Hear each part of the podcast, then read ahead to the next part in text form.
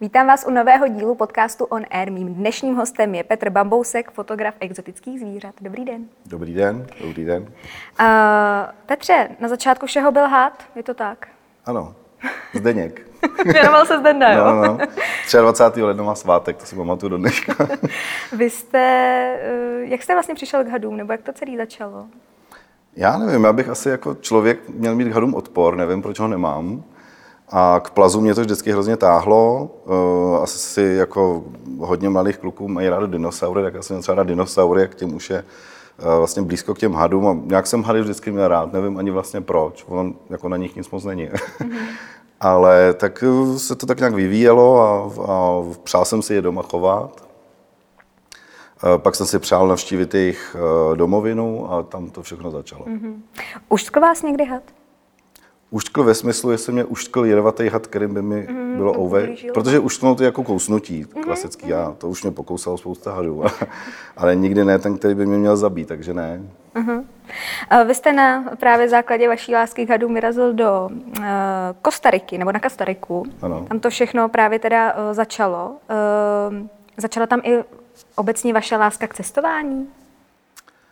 Já ani nevím, jestli mám lásku k cestování jako hmm. takovým, protože já eh, jako nejsem cestovatel, to, to jsem to nejmín, co jsem, jsem cestovatel, protože já tam cestuji jenom proto, že se tam musí docestovat, jo. ale hmm.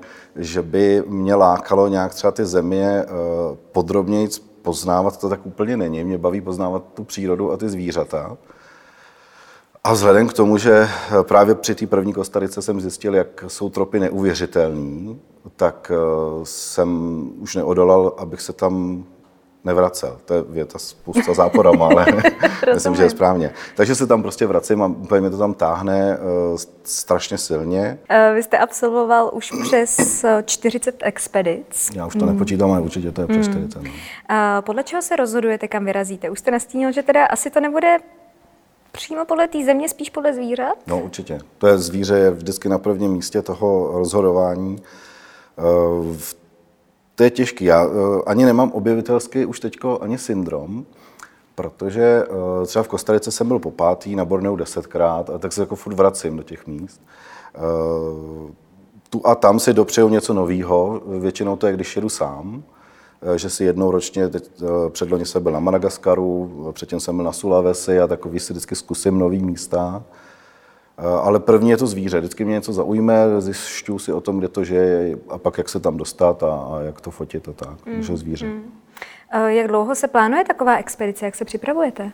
No tak na Borneo můžu jet zítra, teda musím říct. Tam, tam už to mám docela projetý a celkem tam nepotřebuji žádnou velkou přípravu, ale třeba na Madagaskar asi tři, čtyři roky jsem si tak průběžně čet knížky. To není tak, že bych čtyři roky Jasně, zavřel do učebny a pak vylesal. Wow, to byla dobrá země. Skoro jsem tam nebyl.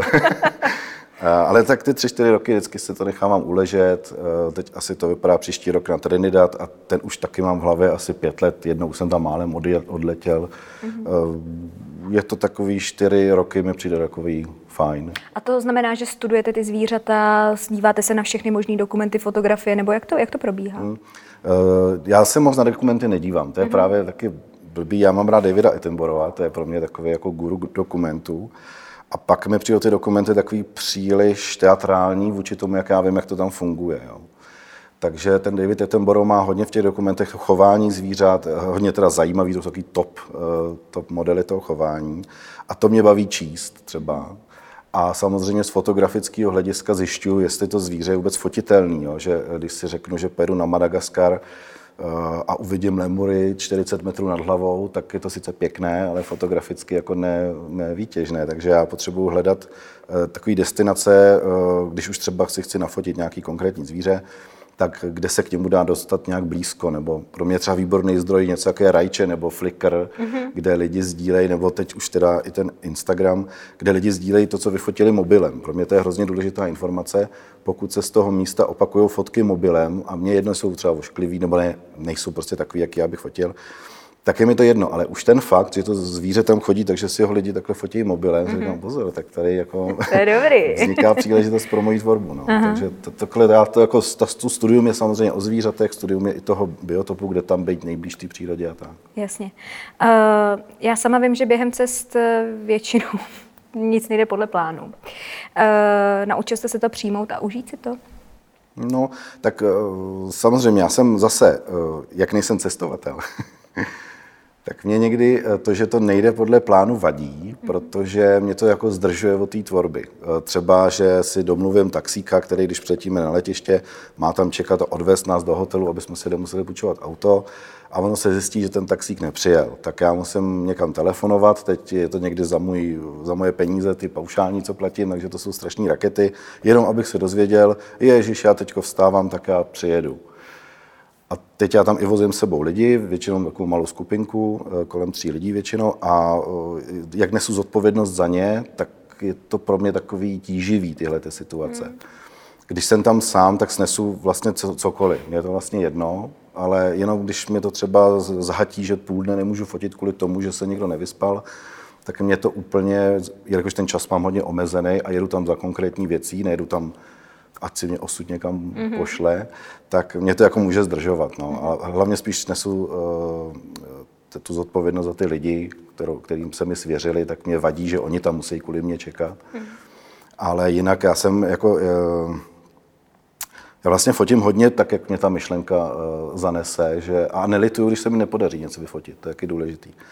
Že zkrátka, já to vždycky říkám, když je rozcestí a mám jít doprava nebo doleva, a já se dám doprava a tam nic nevidím, tak na to nikdy nenadávám. Jakože škoda, že jsem nešel doleva. Hmm. A to je taková moje jako životní filozofie, skoro řekl bych. Hmm. Jo, že nelitovat těch rozhodnutí, byť by třeba byly špatný, jo, se ukázalo, ale jako v dnešní době už je podle mě docela kůmšt najít někoho, kdo je ochoten udělat rozhodnutí tak já se toho vážím, že to mám a, a když se neukáže jako dobrý, tak fajn, tak prostě ne všechny rozhodnutí jsou správné. Ano, chyba se člověk učí a no. prostě je to průběh, proces. Uh, vy se fotografii zvířat věnujete už 15 let, nebo přes 15 let hmm. možná. Já to datuju tou první Kostarikou. Mm-hmm. Takže je to 2002, tak je to 18 let třeba, mm-hmm. ale určitě to nebylo tak, že jsem si tehdy koupil foťáka. Začalo to, to už začalo nějak předtím a já to datuju tou cestou. Tou Kostarikou. Uh, je mi jasný, že už máte určitě osvědčenou techniku focení. Mě by zajímalo, uh, snažíte se třeba posouvat kreativně i za tu cenu právě, co jste teď teda vlastně zmínil, myslím si, to, že to teda tak bude, že by třeba fotka byla rozmazaná, nebo že by to bylo prostě úplně něco jiného, ale vyzkoušet to, jít trošku ještě dál za hranici té fotky? Mm-hmm. No tak já to jako nedělám tak, že teď budu kreativní a tak budu fotit rozmazané fotky. Já mám v tom portfoliu několik fotek, které jsou vlastně jako jenom dynamický, třeba rozmazaný ptáci, který letějí, bílá volavka na zeleném pozadí a nevím, hodně ptáků najednou rozmazaných a tak dále. Ale mě to musí bavit v tu chvíli, to nějak musím cítit, že to dává smysl, že to nedělám jako umění pro umění, nebo jak bych to nazval, nebo že tohle by ukázalo, jak, jsem kreativní. Mě třeba moje kreativita, jako mě já si teď připadám kreativní ve chvíli, kdy vytvořím fotku, která mi třeba před pěti lety přišla nerealizovatelná, a nebo bych nevěděl, jak na to. Hmm. Jo, třeba na Borneu jsem teď zažil takovou úplně hloupou situaci, vždycky takový srandovně o tom mluvit, že tam je takový druh uh, to není brouk nebo hmyzu, svítilka se to jmenuje, a mravenci jí tak jako otlapkávají, čekají, z ní vystříkne medovice, kterou sají a oni si to jako chtějí sníst. A vy to jako vidíte, že tam je hodně mravenců, ta svítilka a občas vystříkne z ní něco. A teď, jak to dostat do fotky, ve dvě ráno, když už máte 15 km v nohách prostě a už jste šli domů a teď najednou to vidíte, tak si, tak to by bylo docela dobrý nějak do té fotky dostat. No a hodinu to tam vymýšlím a to mě jako baví hrozně. Hmm. Hmm. Vy máte na seznamu i krásné noční fotky z pralesů. No, to je moje taková libůstka. Jako po nocích s baterkou do pralesa, hmm. to mi přijde už jiný level. Mně vůbec. Ne? Ne, já vůbec nejsem ještě adrenalinový typ. Já bych nedělal nic, co... Ne, Maria. Cokoliv by zavánělo nějakým adrenalinem, to není pro mě. no, tak to, Ale je tak... to o tom, že tam, jako, já nevím, tak když to tak řeknu, vy si večer taky dojdete na záchod a no. nemusíte rozsvěcet. No. Tak to je podobný. Že prostě, když jste někde doma, máte to tam ochozený, víte, co tam žije, víte, co vás může zabít, nemůže zabít, tak já jdu po těch uh, cestách a po těch uh, místech, kde mě jako nemůže nic ohrozit. Nebo může, ale tak jako velmi. No, jestli vy se. to nemáte přece jenom posunutý ten adrenalin. Nemám, to je daný znalostí toho prostředí. Jo. Hm, tam, tam, eh, tam může být had, který by mě mohl zabít a proto chodím pomalu a, a koukám se na specifické místa, než když koukám nahoru, tak nejdřív musím vidět dolů, tam si popojdu a pak se dívám nahoru. To jako je spousta takových jako metod, jak se tomu zabití vyhnout a hlavně těch hadů tam není tolik naštěstí, nebo naštěstí nejsou tak dobře vidět. A jiný nějaký predátoři, který by mě ohrozili, tam nejsou. Jo. Takže jako mě tam hrozí vlastně nejvíc malárie třeba nebo, nebo dengí. A tak to můžu taky získat na pláži někde, že jo, tak to není jiný od toho pralesa. Nemyslím si, že dělám něco, co by mě ohrožovalo a proto mě to baví. No. Proto, když jsem naopak právě zjistil, jak je super eh, ten, ta dimenze toho života nočního a že to je vlastně stejný jako přes den, akorát není nic vidět. tak eh, to, to, to se mně líbí, no. to je super úplně. Hmm. Jak eh, přicházíte v tu danou chvíli na ty zvířata, jak to vlastně funguje? Protože vy se je teda i jako nasvítíte, všechno to je No. připravený, prostě víte, kam jdete, víte, co jdete hledat, nebo je to Ne. spíš takový toulání Vím, se? kam jdu, ale nevím, co hledám. No, Já hledám jako všechno. Já mám zase, řekl bych, trošku výhodu v tom, že mě v té přírodě to fascinuje jako celek. Takže já mám radost z vosy, jako z žáby, jako z ještěrky, jako z outloně. Jako neumím, eh, jako neumím se soustředit, teď budu hledat jenom outloně nebo jenom hada. A hrozně mě jako baví právě to, co člověk najde. Když zhruba ví, co tam žije, tak samozřejmě ví, jak má koukat, že kouká pod listy a na místa, které by ho nenapadly. A já ani nejsem zase nějaký jako super hledat, že bych našel všechno, ale jako najdu to hodně. Eh, takže já si tak jako řeknu, půjdu třeba tady dva kilometry, což nikdy skoro neujdu, eh, no, normální chůzí, ale eh, ujdu to hrozně pomaloučku a, a vlastně ta trasa má třeba dva kilometry, já jdu čtyřikrát kolem do kolečka, že vždycky tam něco je, nebo z druhé strany. Takže uh, jo, je to, je to geniální jako varianta focení a samozřejmě eh, pak záleží na tom, jak to člověk pojme to focení, protože buď to může vyfotit tak, jak to tam našel, anebo si to nějak přiaranžovat. Hmm. A to vy, to vy taky děláte, protože nějaký ty fotky jsou, u, jakoby, že, jak to říct, uh, přijdou mi ty zvířátka tak krásně symetricky připravený na fotografii. No a který to jsou třeba? Uh, máte fotku právě uh, černý pozadí, no. hád v různých, jako, Jo. je to až jako dokonalý vlastně. To jsou dokonalý, ale opravdu- to tak se, to ani nemusí být aranžovaný. Aha. Já mám třeba fotku hada, který je takhle jako No. z takových eh, smyček stočený ve vzduchu a to je hrozně jako jednoduchý vytvořit, protože on, jak znám ty hady, že jo, Eh, tak eh, tam využijete jednoduchou věc, že on, když se plazí a vy se mu nějak dotknete toho čumáku, tak on se zarazí, že? Protože je dlouhej a, vy, a tyhle ty stromový hadi jsou zvyklí držet se druhou polovinou těla a polovinou lézt, tak když mu čuknete do té hlavy, tak on se jako zvedne, koukne se, co se děje a pak se zase položí a od, odtáhne se. Takže to není jako, že bych ho tam nějak jako kroutil, to by ho nebavilo, že? On by, on by odešel hada den aranžovat, samozřejmě, že to jde. A taky to občas dělám, nebo teď se tomu snažím jako od toho odvracet, ale mám spoustu aranžovaných zvířat, ale já se snažím, pokud aranžuju to zvíře, nemělo by poznat, že je aranžovaný. Já některý poznám, protože jsou buď na divném místě, nebo divně stojí, nebo divně koukají, nebo jsou taky divný. nebo třeba žáby mají eh, takhle tlapky, což normálně nemají, protože když ji aranžujete, tak ona potom nestojí přirozeně těma tlapkama. Eh, Takže já už teď jako fotím, řekl bych třeba 90%, nebo na Borneu bylo 100% in situ takzvaně. A pokud to jenom trošku jde, tak s tím nemanipuluju nějak. A že jsou dokonale, tak já tomu dávám čas, aby to bylo hezký. Že? jo? Jasně, jasně. Já jako to nefotím za všech okolností. Uh, máte nějaký nezapomenutelný zážitek, kdy ale ta fotka nevyšla? Ale i přesto si řeknete, tyjo, to bych neměnil prostě, to bylo skvělý, nemám fotku, ale bylo to boží. To je zajímavé. Jestli se vám tam vrilo něco do paměti. Mně se vrly do paměti, ale ty já mám zase, no. Ty fotky, To se mi to tak to nevadí, tak vyprávějte no. teď. Ne, já bych řekl pravdu, já jsem taky hodně urputný, že já třeba jsem, eh, řekl bych, hodně trpělivý, ani ne tak v tom čekat na cokoliv, ale pokud vím, co chci, tak jsem schopen si toho vyčekat. Jo? Že když třeba bych měl být v lese a teď tam dva dny čekat, co se tam stane, tak to mě asi nebavilo. Ale když vím, co se může stát a vím, že jsem na tom místě, kde se to může odehrát, tak si tam jsem schopen dva dny jako fakt vyčkat. A, a nebo naopak se děje, stanou věci, které vůbec nečekám. Já mám třeba takovou jako fotku Levharta z tajského lesa, kterou já považuji za něco, co mi vždycky jako něco, co je nade mnou dá, jo? že si řekne, hele, tak ti tam teď posílám. Mhm. Tak ale levarde, tak šup, šup. Přesně, to, to, bylo tak, to bylo tak zvláštní celý, že jsem měl v tajském pralese, v, v takovém parku prostě autem a měl jsem tam zase lidi sebou, tak oni chtěli někde vysedět na ledňáčka, někdo, že zkusí zobrožce, tak já jsem jako rozvozil po tom parku a pak jsem si říkal, no tak dobrý, tak pojedu dolů a budu je zase jako nabírat. Ten kopec je velikánský. A teď jsem si zastavil třeba u hnízda, kde jsem ho objevil po cestě hnízdo ptačí. Říkám, je, to je super, tak tady jsem si něco nafotil. A, a dělal jsem spoustu takových jako neplánovaných zastávek vůbec prostě. A do toho se někde odhodlal prostě Levhard, že půjde a zrovna ve chvíli, kdy já jsem jel, tak on přešel přes tu cestu v tom lese. Teď samozřejmě jsem eh, to eh, auto zastavil, že jo, velmi pruce. Eh, začal jsem nadávat, což je prostě můj mm, takový prvek, který mi pomáhá určit, že asi to bude dobrá situace, protože mi o to jde a nechci o to přijít. Eh, tak jsem měl nasazený dlouhý objektiv, že předtím jsem viděl že takového ptáčka na hnízdě, který byl 10 metrů ode mě a teď tam přejde Levhard a já tam mám objektiv obrovský, že tam v oko jsem sotva zabral. A on ještě ke všemu, on přešel tu silnici, nebo tu cestu, silnice je silný slovo, tu cestu a sednul si do toho lesa a tak jako koukal a měl takhle před sebou lístek. Takže tak nebyl, mluvil do očí, takhle byl.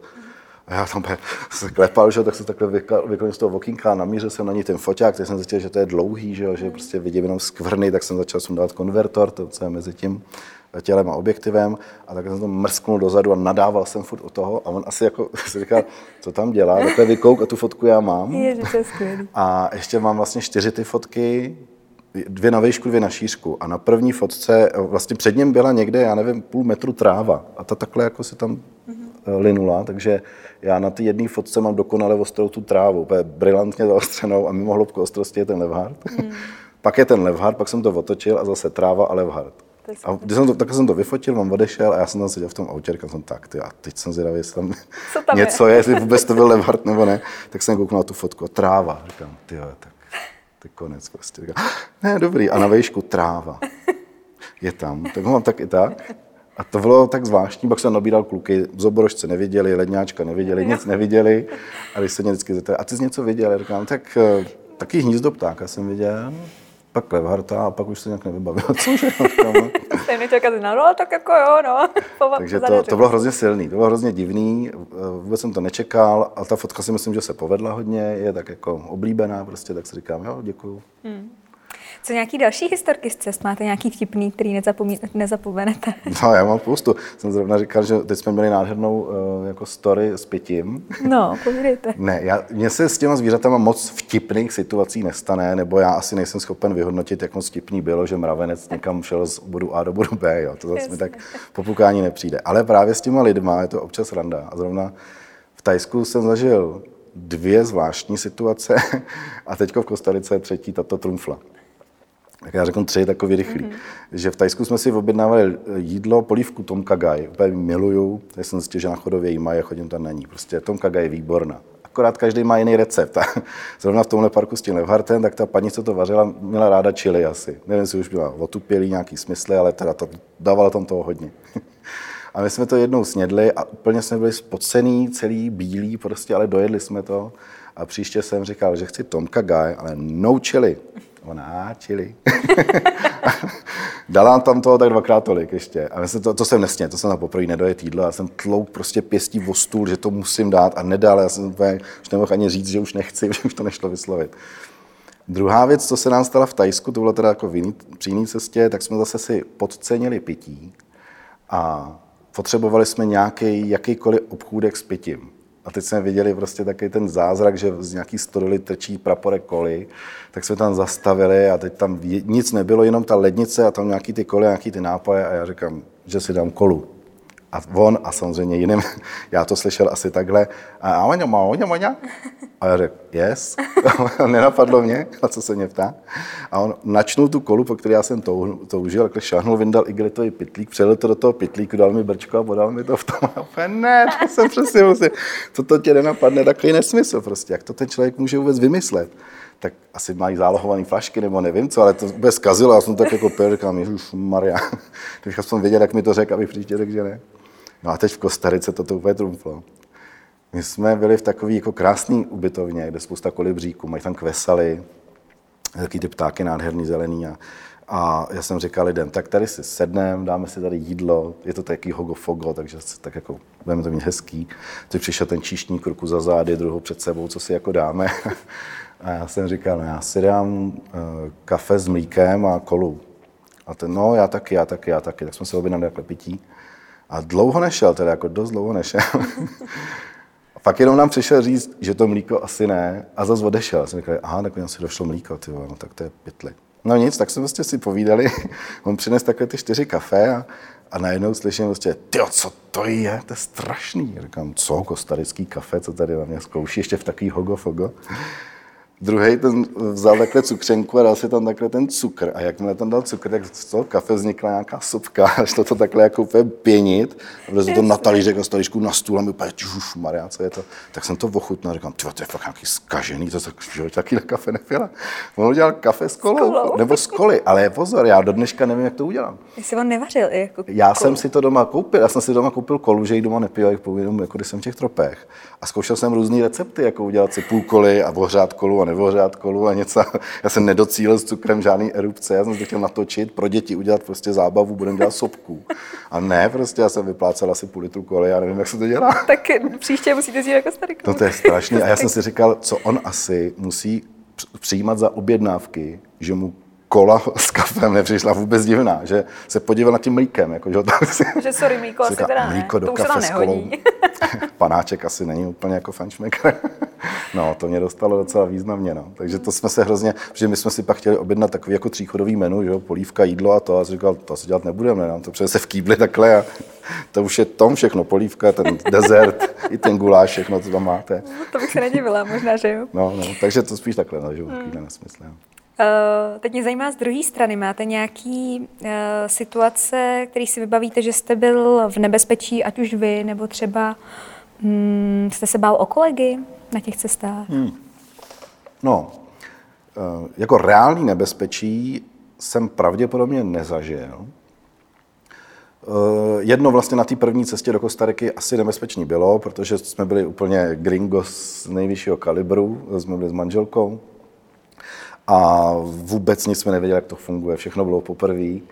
Eh, takže jsme byli v Kostarice v Kauítě eh, na karibském pobřeží, takovém městečku a nějaký člověk za náma přišel, takový, takový ten rastafariánec místí a jestli chcem vidět leguána. A jak jsem byl nadšený do všeho, Ježíš má leguána, kdykoliv prostě. Tak jsme šli a on říkal, no tak tady jsou leguáni, my tady nevidíme něco, ale jestli se nedáme kokos. On mi, no jasně, že si dáme kokos, tyjo, výborně. Tak on vylez také na strom, se kokos, dal nám kokos mačetou, že jo, a tak. A, a jsme řekli, no, tak díky. A, a on takový, no a za Jungle Tour dostanu 20 dolarů. Jenomže, jak jsem říkal, my jsme se rozhodovali, jestli hotel za 10 není předražený, že jo. A za Jungle Tour, kde jsme neviděli Leguana, dostali jsme kokos, tak jsme se tak zasmáli. A říkali jsme, že fakt ne. A on takhle vzal tu mačetu a říkal, za Jungle Tour dostanu 20 dolarů a dostal. Takže to jsme si říkali, to bylo blbý. Nepříjemný. Hmm. No a pak jsme třeba v Pantanalu ztratili e, člověka, když se tam rozjížděla jako hledací akce, pátrací. Ale to mělo dobrý jako konec, protože e, on je taková, e, ten Pantanal v Brazílii je taková obrovská rovina, kde člověk se čtyřikrát zatočí a neví vlastně, tam není žádný kopec orientační, nic, to je prostě všude stejný. No a my jsme se takhle jako scházeli u oběda a řekli jsme, tak co, už, už, už je na cestě ten kluk. A on, on říkal, že jsem jde, divím, že tu není. Kam pozor, není dobrý. Tak jsme tak jako hodinu asi čekali nebo dvě a ono furt se nic nedělo a v oběd už byl pryč. Říkali, ty, tak on se někde zase buď fotí, nebo se něco stalo, tam jsou taky hadi, že jo, to takový. Mm. Takže ho půjdeme hledat. Tak jsme ho jeli hledat, no a nenašli jsme ho ani náhodou, křičeli jsme tam na celý pantanal prostě a, a nikde nic. A pak jsme se rozdělili na podruhý do dvou aut, řekli jsme to majiteli té ubytovny, ten začal organizovat prostě kdo kudy kam půjde a kam asi tak mohl jít, kde se tak lidi ztrácejí tam, to není úplně neběžný. No tak mi začalo hodně tlout srdíčko a rozdělili jsme se do dvou aut, jsem říkal, hele, je to takový, že, že ty někam jedeš, přejde, vrátíš se a nevidíš, tak ty dvě auta mají třeba větší šanci. No a naštěstí teda to bylo takový, že jedno auto přejelo, ty ho někde vyvolávali a já jsem měl za nima a najednou vidím, že ten kluk jde prostě po cestě úplně v pohodě, spokojený, užívá si, jak si užil Pantana. A říkám, ty hele, celá drsný, my tě tady hledáme, jako, tak jsem rád, že žiješ, to je fakt super. A on, no já byl na stromě a říkal jsem si, že furt jezdíte tam a zpátky, co to jako děláte. Seděl na stromě a On fotil. seděl na stromě, aby byl blíž jako na focení, aby to měl po ruce. A tak si jako říkal, kluci blbnou tady, jezdí furt někam. Takže vlastně to nebezpečí nebylo, spíš situace, kdy teda ve mně jako hodně zamrazilo. No. A jsou nějaké situace, které teda jsou spojené se zvířetem, že byly třeba nebezpečný? Já vím, že noc teda v pralese chápu pohoda už, jako že člověk ví a tak dál. Já Nastala se nějaká? nevybavím, nevybavím Ne? si. Hm. Já asi, jak nejezdím ani primárně za šelmama třeba, jo. Eh, Kdybych třeba měl cíl fotit grizzly a, Mhm. a v Africe fotit šelmy mimo jeep, tak asi bych vám řekl spoustu barevných historek, ale asi nej, nejblíž jsem byl nebezpečí, kdy v Africe se nemá vycházet z auta, ale já jsem byl v takové jako rezervaci soukromí, kde ten mm, průvodce byl taky hodně znalý, bylo to strašně přehledný a e, fotili jsme hrochy. Já jsem říkal, byste chtěl vyfotit od vody a ne z auta, tak on to tam celý zkontroloval a dobrý, nejsou tady lvy a můžeme jako k, tom, k těm hrochům blíž. Tak jsme šli jako blíž a fotil jsem to a bylo to hrozně nějaký fajn. A ty hroši ještě jak odevídali ty tlamy, takhle, že jak to bylo takový zajímavý. A on říká, no, ona se dost zlobí, jako je to dělá furt. A já jsem říkal, už máme jako běžet, protože k autu to bylo asi 50 metrů. Říkal, no ještě ne, ale já ti jako včas řeknu, protože tam nebude čas přemýšlet. Ale to bylo asi největší jako vzrušo, jako jinak, Jasně, jinak asi ne. jasně. Co by podle vás jako soutěžní fotografie, tu, kterou vy jako fotograf posíláte Mhm. do soutěže, měla mít? Já o těch fotkách říkám, že jsem tam musel být já. Že prostě jsou fotky, které člověku pomůže udělat technika, že no, prostě každý objektiv má určitý vidění a třeba, nevím, ty s malým slonovým číslem mají hezky rozmazaný pozadí a i když to bude držet v ruce kdejaký eh, levák nebo člověk, který v životě nefotil, tak ta technika za něj strašně moc udělá v tu chvíli, což neznamená, že to být dobrá fotka. Já vybírám takové fotky, kde tam může ten člověk držet i takovýhle objektiv, ale nevytvořil by tu fotku tak, jak jsem ji vytvořil já, protože jsem tam dal kus ze sebe. Těch moc není, protože samozřejmě eh, já plodím všechny možné fotky, obyčejný, i se snažím, jako, aby byly prostě neobyčejné, ale těch je samozřejmě mín, že jo, v tom té pyramidě je to najednou ta špička. Takže pro mě je třeba strašně složitý za rok poskládat 20 fotek, abych to do té eh, soutěže mohl poslat. A dávám tam takový ty, který já si myslím, že jsou jako moje. Moje něco z Petra Vambouska tam je a není to ta technika, která by to za něj oddřela. Hmm. Je to třeba složitě nasvícený, vymyšlený, aby se kombinovaly různě světla do sebe, aby jedno světlo zmrazilo pohyb a druhý, aby dovolilo, že tam bude vidět pohyb a ještě prostě je tam hodně takových jako přidaných věcí. Takže se to asi nedá říct jako obecně, že byste řekl, fotka do soutěže, když zasílá fotograf, by měla mít to a to a to. Měla by být osobitá a měla by, a měla by mít v sobě příběh. Mm-hmm. Buď to uh, příběh toho, když jsou to teda zvířata, uh, nějakého chování nebo něco takového, anebo mít třeba, já jsem tam uspěl s opicí, která se nějak nechová, která seděla pod stromem a čučela, Uh, ale v těch očích byl takový zvláštní jako pohled a to si myslím, že uhranul jako spoustě lidí, včetně mě samozřejmě, proto jsem ji vybral. Měla by být prostě taková, že, že i když takhle pojedete Instagram, tak si řeknete, počkat, co to bylo. A jakmile taková fotka je, tak to je ona. No. A neměly by tam i, protože ty soutěže mají hrozně eh, přísný pravidla, protože je z čeho vybírat, neměla by mít žádný významný úpravy. Nějaký klonování, odebírání věcí, a to tam vůbec nepřipouští. Mm-hmm. Uh, vy máte hodně workshopů po zoologických zahradách. Uh, dá se v nich podle vás naučit fotit divoká zvířata? Dá se naučit přemýšlet. Nedá, nedají se tam fotit divoký zvířata, ale já to beru všechno jako trénink. Takže i když já si třeba vymyslím nějakou fotku nebo si přinesu do, do, novou techniku, tak jdu do zoo, protože je to uh, lepší, než já vždycky si fotím palec a knihovnu, vždycky říkám, se na tom učím ovládat foťák. Ale tím se to člověk úplně jako nenaučí. Uh, a tam, tam se dá třeba zjistit, že v jakém úhlu ideálně by třeba mělo být zvíře vůči tomu foťáku. Jo? Že když je to třeba tukan, který má dlouhý zobák a já si chci vyfotit jeho portrét, tak až když uvidím tukana někde v Kostarice, dejme tomu, přijdu na to, že musí mít ten zobák v určitém úhlu.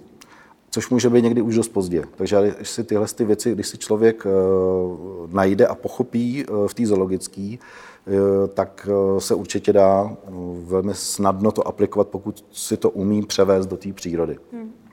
Stejný i ta kouka na ty fotky, jo, že když budu ve zoologický fotit, nevím, jakýkoliv zvíře a u něj bude mistička s jídlem a za ním budou vidle zapíchnutý, tak prostě buď musím umět najít ten úhel, kde to vidět nebude, a nebo to nefotit. A nebo když to vyfotím, to nepublikovat. Mm-hmm. A to jsou přesně ty principy, které já používám pak v té přírodě. Takže je to velmi dobrý trenažer a hlavně ty zvířata jsou furt zvířata, takže eh, se to eh, dá velmi dobře mm, v té praxi realizovat. Hmm. Já teda musím říct, že když jsem viděla nějaké fotky právě ze zoo, tak jsem vůbec nevěřila, že ze zoo jsou. To je mhm. až neuvěřitelné, jak vy krásně si s tím umíte hrát. Um, zároveň zoo logické zahrady jsou hodně diskutované téma. Hmm. Co vy si o nich myslíte? Jak to vnímáte jako v zoo samotnou? Jako ten no, to je takový složitý, že jo? protože diskutovaný téma je taky ubytek přirozených biotopů. No, a teď si to jde proti sobě. Že jo? Takže my si ten genom buď můžeme jako přirozeně vymítit, to znamená v té přírodě to úplně prostě zničit a říct si, tak, takhle jde život, takhle mm-hmm. jsme tady my jako vládci toho světa, my to tak chceme. A nebo může existovat prostě zoologická, pokud ty zoologický mají nějaký program, který není jenom, jako řekněme, cirkus pro lidi, ale naopak, že ten cirkus pro lidi umožňuje financovat jiný uh, programy, tak já všema deseti jsem pro každou zoo. Mm. Ale chápu, že některý lidi to vidějí, jako jsou tam opičky v klecích a něco. Já si někdy říkám, lepší možná opička v kleci, než opička žádná, protože oni opravdu nebudou. Co mě úplně nebere, tak jsou nově vznikající právě jakože zoo nebo jaký ty zvířecí instituce, které vlastně jsou víceméně postaveny jenom na tom, aby tam lidi chodili se dívat na zvířata, nemá to koncept, nemá to nějaký směr. Takže já jsem větší zastánce, aby ty peníze šly třeba do tradičních zoologických, když mají to zázemí vytvořený, nebudou ho od nuly, a jsou schopní potom podporovat velmi významné jako programy na ochranu přírody. Takže mm-hmm. z tohohle pohledu já jsem s tím úplně v pohodě. Mm-hmm. Je pro vás těžký sledovat jako příkladu aktuální situaci spojenou právě s přírodou a globálním oteplováním? Do toho požáry Austrálie, toho teď opravdu docela dost. Hmm. Tak jak se vám to pozoruje jako člověku, kterým tak miluje přírodu a zvířata? No těžce samozřejmě. Akorát, že já třeba globální, já nejsem mm-hmm. tak erudovaný, abych o tom teď uměl mluvit a neměl v tom chybu, ale globální oteplování vnímám jako nějaký proces, který asi země prošla. Jako když se kouknu, jak ta země procházela všema těma etapama, tak my jsme fakt úplně na takové špičce a bohužel máme tu nevýhodu, že to, to zažíváme, eh, že ten náš život je krátký, že nám to přijde hrozně důležitý. 80 let je strašně dlouhý, ale pro země kouli je to nic. Že? Takže z toho asi nejsem tak vydřený, spíš jsem vydřený z toho, že lidi mají podle mě moc eh, a dostatek už jako v technologických věcí na to, to umět zabrzdit, anebo eh, tu zemi neplundrovat jako cíleně. A ono je to právě spojené s tím, že existuje nějaká globální změna v té přírodě, která asi jako není první ani poslední a zároveň my ji jako strašně plundrujeme. A tohle to spojení mě děsí. Že prostě tady není nějaká vůle světová, když se kouknu eh, na lídry světa v dnešní době, tak tam opravdu není nikdo, a to všichni naopak úplně z druhé strany té barikády, jako, který jsou berou přírodu jako zdroj svého vlastního bohatství a vlastně e, války jsou o zdroje a o vodu a o něco bez ohledu na to, co všechno to způsobí. Požáry jsou zakládaný úmyslně, to není tak, že na Borneu chytnou nějaký nešťastný lesy, to tam někdo založí, aby mohl e, pěstovat palmu nelegálně a tak dále. A tohle to mě rozkládá na součástky. A někdy se dostávám jako do hodně tísnivých stavů, protože mi to je líto tím, jak jsem tu zemi stihnul poznat, a to jsem ji viděl fakt jenom z rychlíku, tak je furt kroutím hlavu nad tím, jak je úžasná. Jo. A že prostě moji dceru třeba pětiletou teď začali bavit vesmír, mm. tak uh, hodně se mě ptá na ty, ty otázky, jak to vypadá jako u nás ve vesmíru. Já ukazuju galaxie a říkám, no, nikdo neprokázal, že vůbec něco takového ještě existuje. Prostě, že, tak, tak z tohohle kontextu mě to strašně děsí. Ale snažím se s tím i vědomě mm, jako nakládat, abych si nebral tíhu světa na sebe, protože ho asi jako jediný nespasím a můžu tomu nějak pomoct, mm. ale uh, někdy mám pocit, že prostě uh, klidně bych se možná, to asi přeháním, nechci, aby to byl jako mm. závazek, i obětoval, kdyby to znamenalo, že ta země přežije a moje oběť by za to stála, tak abych to možná udělal. I když teď, jak mám ty děti, tak nevím, jako, si bych to udělal hned, nebo třeba po týdnu bych si to rozmyslel, ale, ale jako fakt někde fakt cítím strašnou tíhu, obrovskou tíhu, jako, no, to je mm. pravda. Um, vaše webové stránky se jmenují Sula Sula. Mm-hmm. Co to znamená? No, to je uh, latinský název uh, tereje červenonohého. To je prostě pták, který žije na ostrovech po celý tropickém pásu, by se dalo říct. A vzniklo to tak, že já mám komplikovaný jméno, Bambousek, i tady jsme si eh, diskutovali, že je dlouhý. Teď nemůžu chtít eh, často ani po Čechovi, aby to řekl správně, někdy eh, do telefonu Bambo co, a teď jako nevědí. tak Bambousek CZ je pro cizí fotografii, nebo to je hrozně složitý zadat. Měl jsem stránky Orchidej dřív, orchidej.com, mm-hmm. že mě, orchideje, český orchideje jsem objížděl celou republiku je do dneška, už, už jich tolik nefotím, ale jako objíždím je pořád. Ale to zase, to má orchidea, orchideu, orchie, orchis, orchic. A když jsem koukal třeba do výpisu, eh, jak se dostávají ke mně lidi na stránky, tak tam bylo strašně těle chyb. A byl jsem v Belize eh, na takovým ostrůvku Half Monkey se jmenuje, a tam je velká kolonie těle těch terejů červenonohých. A v té době jsem zrovna nějak přemýšlel, že musím vymyslet nějaký nový název a koukal jsem takhle, tam je taková, taková věž vyhlídková, že člověk stojí přímo uprostřed té kolonie, kolem jsou fregatky a tyhle terejové. A já jsem si tak říkal, sula, sula, sula, sula, sula, sula, sula, sula. To je dobrý. To je dobrý, to je jedno slovo dvakrát, žádný Y, žádný složitý jako písmena, tak to snad už bude ono. tak jsem hned na hotel koukal, jestli je to obsazený, hned na hotelu jsem si to zarezervoval. A uh, vždycky, když se někde ubytovávám, tak mě znají jako Peter Sula Sula, protože prostě Peter Bambousek nedá, ale Peter Sula Sula jim jde, tak, takže já jsem s tím v pohodě. A to takový umělecký příjmení. Tak ano, ano. uh, vy jste ambasadorem Olympusu, ale no. co víc bez zrcadlovek. Uh, je to tak? To asi ne. ne? Be, jakože jsem ambasador bez zrcadlovek? No, jakože vím, že ožhavý téma mezi fotografie je to, že vy fotíte bez full frameu. No to je něco jiného. Full no, frame no, je bez zrcadlovka. No tak zrcadlovka může, teda zrcadlovka, full frame může být i bez zrcadlovka a je, ale velice kvalitní mm-hmm. jako mhm. dneska. Jo. Takže ale čím já, vy teda primárně fotíte? Já fotím na Olympus v současné mm-hmm. době a to je bez zrcadlovka, co má malý čip. Okay. A v tom je ten problém. Aha. A jak se na to kouká? Jako, je to to, co by měl fotograf držet v ruce? Je to takový to nebo na tomhle nezáleží? Jak, jak to vnímají jako komunita fotografů? No, komunita fotografů, já to je takový těžký říct, protože já se do té komunity těžko někam zařazuju, protože uh, jsem si na spoustu věcí přišel svojí praxí. A hodně lidí má svoje vědomosti získané z internetu a z takových těch technických tabulek, plus nějaká praxe, samozřejmě každý něco fotí nějak. A eh, já jsem třeba řešil téma, eh, vždycky mi lidi říkali, když dáváš foťák na stativ, vypni si stabilizaci. Vždycky to tak bylo, vždycky to tak bude, vždycky to tak je. Oni to říkali, já to dělám, ty to dělej taky.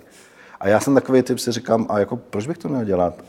Když eh, jsem tady fotím 4 roky ze stabilizací a nikdy se nic nestalo, tak jsem si to vyzkoušel a zjistil jsem, že třeba problém mýho objektivu nebo toho objektivu byl až ve chvíli, kdy se ty časy dostávaly do dlouhých expozic, třeba 30 nebo 20 na vteřiny, tak tam ta stabilizace začínala mít vliv na ten obraz. Ale cokoliv mezi tím a do tisíciny nebyl vliv známý nebo viditelný. A vzhledem k tomu, že já jsem fotil vždycky jako rychlejší časy, tak jsem vlastně vůbec nenašel omezení a naopak bez té stabilizace se to třeba hůř ostří.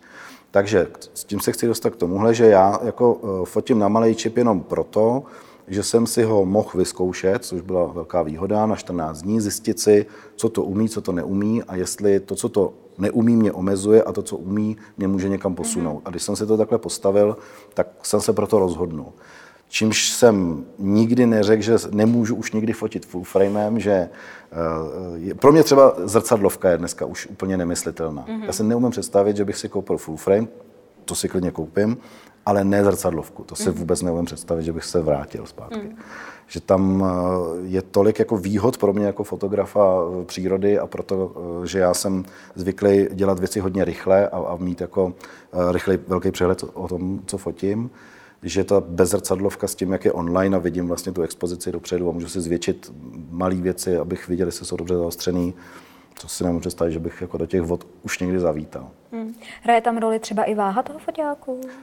Tak to byla jedna z klíčových věcí, proč jo. jsem do toho šel, protože já jsem měl baťoch, který měl asi 16 kg. No to taky tím, že já mám dva foťáky velký, k tomu 7-8 objektivů, dva blesky a prostě ten full frame, jak má velký, ten čip, tak potřebujete velký sklo, který tu, tu prostor vykreslí. No a na zvířata potřebujete dlouhý skla a teď se to všechno uh, jako začne násobit. Tak uh, mě to po dvou takových intenzivních cestách jako už naštvalo. To bylo v Amazonii, mm-hmm. kdy uh, to byl záplavový les, kde opadly záplavy sice, ale všude tam byla bahno. Prostě tam nebyla stezka jako v normálním lese. Tam prostě jsme furt chodili v gumovkách a furt jsme chodili v bahně, po kluských kládách, po kluských kamenech v bahně a takhle to bylo celou dobu a na tom 16 kg na zádech a na tom 5 kg na krku a já fotím hodně z ruky, já skoro nefotím ze stativu, mm-hmm. takže furt všechno z ruky do toho ty komáři a já už jsem sebe přestěl, jsem říkal, to já už ani nebudu vyndávat ten foťák. Už, se, už, už mi ty věci přišly vošklivý, jako primárně. Já říkám, to není moc hezká kobylka, tohle nemá smysl vůbec.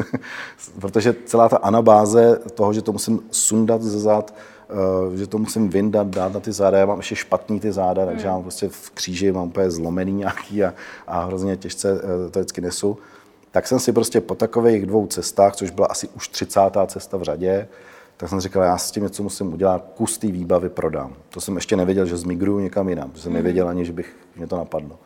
No, a, a, pak jsem začal přemýšlet, co z toho jako půjde na prodej a co si místo toho koupím. A s chodou okolností jsem dostal možnost si to vyzkoušet. Bylo to v dobrou chvíli. A, a už to. A je to. Eh, byl pro vás někdo na začátku vaší kariéry inspirací, nebo případně pořád je? No já se snažím těm mm, primárním inspiracím vyhybat, abych náhodou se nedostal do toho, že to chci dělat jako někdo. Jo? Že, že eh, třeba dost fotografů má eh, takový ten směr, že vidí tu fotku a já to chci taky. Tak jde na to místo, koupí si tu stamou techniku a vyfotí to na tom místě stejně jako on, aby to měl taky, tak to do mě odrazuje úplně totálně. Ale inspirují mě třeba lidi, eh, který já to tak nefotím, ale inspiruje mě to, že oni jsou schopni to vidět a že i v době, kdy se říká, ono už je stejně všechno vyfocený a stejně všichni všechno vyfotili, tak oni prostě to vidí z jiné strany a hrozně se mi to líbí. To je, o čem jsme se bavili, o té neostrý fotce a tak dále. Takže eh, já mám několik lidí, jejichž tvorbu mám hrozně rád a ani to nemusí být zvířata, může být už cokoliv. A líbí se mi, že v tom mají svůj styl a svoje nějaké Eh, že jsou to oni, že to zkrátka není kopírování kohokoliv. Martina Stránku možná znáte, že je úžasný člověk, který fotí úplně jiné věci než já, ale je úžasný, jak on to vidí svým světem a vlastně technicky to může napodobit kde kdo, ale ono to jde úplně do hloubky jeho duše, takže to nenapodobí nikdy a to se mi hrozně líbí. A to stejné je s hudbou. Hudba mě hrozně inspiruje, protože eh, přijde mi stejně tak, to je pár tónů vlastně, který se zpřeházejí, tak už asi několik tisíc let zní po každý jinak tak tě fascinuje, co jde vymyslet za melodie vlastně se, stejný, se stejnýma uh, tónama, to je prostě neskutečný. Hmm. A to mě baví, protože vím, že nejsou ty téma, že už nejdou líp vyfotit, jenom já jsem kopit to a neumím to. A to, to není jako eh, to, co by se dalo překonat. Takže to mě inspiruje. Hmm. No, pár fotografů mám. Vy jste se teď dotknul té hudby, eh, posloucháte teda hudbu, když fotíte? Když fotím ne, ale třeba mám, já mám vysloveně, já jsem si i říkal, že dám na stránky eh, cesty, u kterých si bezpečně jsem vědom, co jsem tam poslouchal jako hlavní hudbu, že se mi hodně často stává, že najdu něco před tou cestou a já si potřebuji hudbu naposlouchat, abych jako si ji potom mohl broukat a tak. Uh, takže mám některé uh, některý cesty vysloveně spojený, jak zazní tón hudby, tak já úplně vidím tu cestu. No, tak to... Třeba Sulawesi, to mám spojený s Walter, uh, Walter Mitty a jeho tajemný život. Včera jsem to zrovna viděl ještě jako film.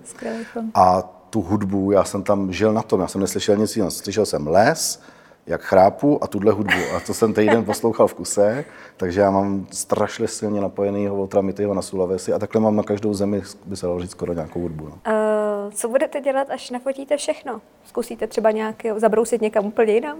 Nebo nikdy to není možné? Jako, není to vůbec možné? Až nafotím všechno? tak jako je možný, že ta degradace toho prostředí půjde tak rychle, že eh, zbyde pár zvířat a já dofotím. já Nebo vůbec myslíte, ne, ne. že vás třeba přestane bavit? Že zabrousíte prostě do jiných jako témat, jako architektura, street foto? Architektura, street foto. Třeba budete cestovat a fotit uh, lidi, ne, lidi prostě portréty, to ne, to vás vůbec neláká. Vůbec ne. Ne, takhle, já určitě nenafotím všechno. To já vím, to kdybych tam žil v těch zemích a taky jsem měl ty, uh, put, uh, jako ty touhy, tak já hlavně to ani nemám, že fotím jako, že už jsem si vyfotil tu kanál, to už nechci. Já prostě to mám tak, že si to chci nějak vyfotit a, a mravence mám v hlavě s lístkama už asi pátý rok a, a nemyslím si, že nafotím všechno ani z toho, co mám v hlavě. Takže to, co budu dělat potom, je velká otázka. Ale já vůbec nevím, co bude potom. Bohužel nevím, co s tou přírodou bude, že se možná ten svět skolabuje nějak a, a budeme podobně jako jsou ty apokalyptické filmy, tak budeme žít v nějakých takových divných jako, uh, sociálních uh, skupinách. Vůbec vlastně nevím, jak to bude, že to neví asi teďko nikdo. Takže já se tímhle vůbec nezabývám, abych řekl pravdu. Dobře, dobře děláte. Eh, Jste aktivní na sociálních sítích a jak je vnímáte? Už jste se jich trošičku dotkl? Já jsem se jich dotknul. Oni se nejdřív dotkli mě, já jsem řekl, jedeš. Ale pak jsem samozřejmě eh, neodolal, protože eh, dřív eh, bylo moje portfolio viditelné na takových serverech, kam se dávaly fotky. Jakmile přišel Facebook a posléze ten Instagram, tak tyhle servery začaly pomalu uzavírat svoji aktivitu, protože zkrátka ta platforma je jednotná pro všechny, jedno jestli mají jaký zařízení, jestli to je jaký operační systém, ta platforma je jedna. Všichni se tam scházejí a v podstatě dneska, kdo chce být jako vidět, tak eh, je těžký, aby si ho ten svět našel jinak. Mm-hmm. Jo, že prostě by někdo hledal na internetu tak dlouho nějaký webové stránky na zdařbu, vydal sula sula, co tam asi bude. Hele, to, co, to asi málo kdo. Mm. Takže jo, to určitě sociální sítě jsou důležitý jako místo pro propagaci té své práce. Já se tomu snažím nepodlehnout. Mm-hmm. Já třeba jsem koukal, jak vy děláte ty storíčka mm. a tady ty věci. Já absolutně nejsem schopen dostat do stádia, že bych byl někde na Borneu a fotil, fotil a teď bych si do toho ještě dělal storíčka a něco, já se tam pokusil teď mobilem nafotit, natočit jenom takových pár jako momentů. Ve chvíli, kdy už jsem měl dofoceno, tak jsem tam jako dělal, že to hledám protože je to úplně proti srsti, mm. jakože vlastně furt vnímat, teď fotím, ale je důležité, abys byl taky sociálně aktivní, tak se tam nafoť, natoč se, nafoť se, udělej si duck face prostě. To je jako dost proti mně, takže já jsem v tomhle hodně jako špatný. A zase třeba stran té propagace mohl bych tam mít víc lidí, mohl bych mít místo pěti tisíc, třicet tisíc, kdyby byl aktivnější, asi jo, ale eh, asi mě to tak teď netíží. Mm-hmm. Takže mám to odsaď pocať. Prostě samozřejmě to používám, relativně jsem tam jako pravidelně obden nebo někdy denně, když jsem po cestě, tak dávám nějakou fotku a někdy tam týden nedám a zjistím, že se taky svět nezhroutil. A, to určitě ne. takže to, no. Takže... Ale myslím si, že vidíte, to mě ne, to já bych se ráda podívala na storíčka zborné a co tam a tak, jako, vím, jak to tam vypadá, co třeba děláte. Ale to jsou takové ty věci, ale... ono, když, když vám to prostě není příjemné, tak to nemáte dělat. No právě, no, to já a to je v pořádku, no, no. takže jestli vám to, já radši nesedne... třeba jenom sedím a čumím před sebe, mm. než abych ten čas, teď mám čas udělat storíčko, to, to mě vůbec nenapadlo. Teď mám čas sedět a čumět a nefotit třeba, to, to je pro mě daleko, daleko zajímavější aktivita. No určitě, a nebo, nebo tam sedím v tom lese prostě no, a, a nefotím a koukám a poslouchám, říkám se zajímavý ty zvuky. Ty, jo. Snažím se třeba rozdělovat zvuky, to by přijde daleko zajímavější, než dělat storíčko, si zkusit uvědomit, co všechno slyším. To je neuvěřitelný. Já jsem nahrá, začal nahrávat zvuky před pár lety a úplně se člověk jako zjistí, co tam všechno je, to je neskutečná věc. To tam můžete dát zpětně na storíčka. To by bylo skvělé. Kdybyste to nazvali. Ale no. zase bych si k tomu musel sednout no, a jo, zase to no udělat. práce jako. navíc. Jo, no. jenomže já mám děti ještě a já jako zase si musím doma říct. A budu ještě sedět u toho počítače, když jsem nabil takovou dobu a ještě dělat storíčka, no, to... anebo budu skládat domino. Jako je to jasný, domino vyhrává. Domino, to je prostě jasná, jasná hudba. Eh, na závěr je nějaká rada, kterou byste dal malému začínajícímu Petrovi, eh, který by chtěl taky jednou takhle cestovat a fotit zvířata? Peťo, jdi do toho. ne, protože to je, to je jako sněhová koule. Prostě ta se, sněhulák se neudělá eh, tím, že začne první vločkou a pokud ta vločka nepadne, což asi děti nevědí, co je dneska sněhulák, ale to je takový to bílý kulatý, co je v pohádkách, tak eh, zkrátka eh, musí se ty vločky jako nabalit na sebe a vznikne z toho koule a bez té první vločky to nevznikne. Takže zkrátka, když jsem sestavil na volnou nohu, tak jsem měl úplně stejné rozhodnutí, jako když si jestli půjdu cestovat. Jsem si říkal, když to teď nevyzkouším, tak nezjistím, jestli to jde. Tak jsem to vyzkoušel a zjistil jsem, že to jde. Až to nepůjde, tak to nepůjde. Super. Tak Petře, já vám moc děkuju. děkuju já vám přeju, abyste uh, nikdy neskončil v oboru zvířat, abyste nic nedofotil, ono to opravdu asi nereálný. A hlavně, aby vás to bavilo, jste spokojený a šťastný. Moc děkujeme za uh, rozhovor. Já děkuji za pozvání. Děkujeme. Díky. A vám, milí posluchači, budeme se na vás těšit příště. No a kdybyste si chtěli poslechnout skladby, které Petr poslouchá, tak máte možnost, stačí se podívat k nám na Spotify, kde máme seznamy od všech našich hostů. Mějte se krásně a slyšíme se příště.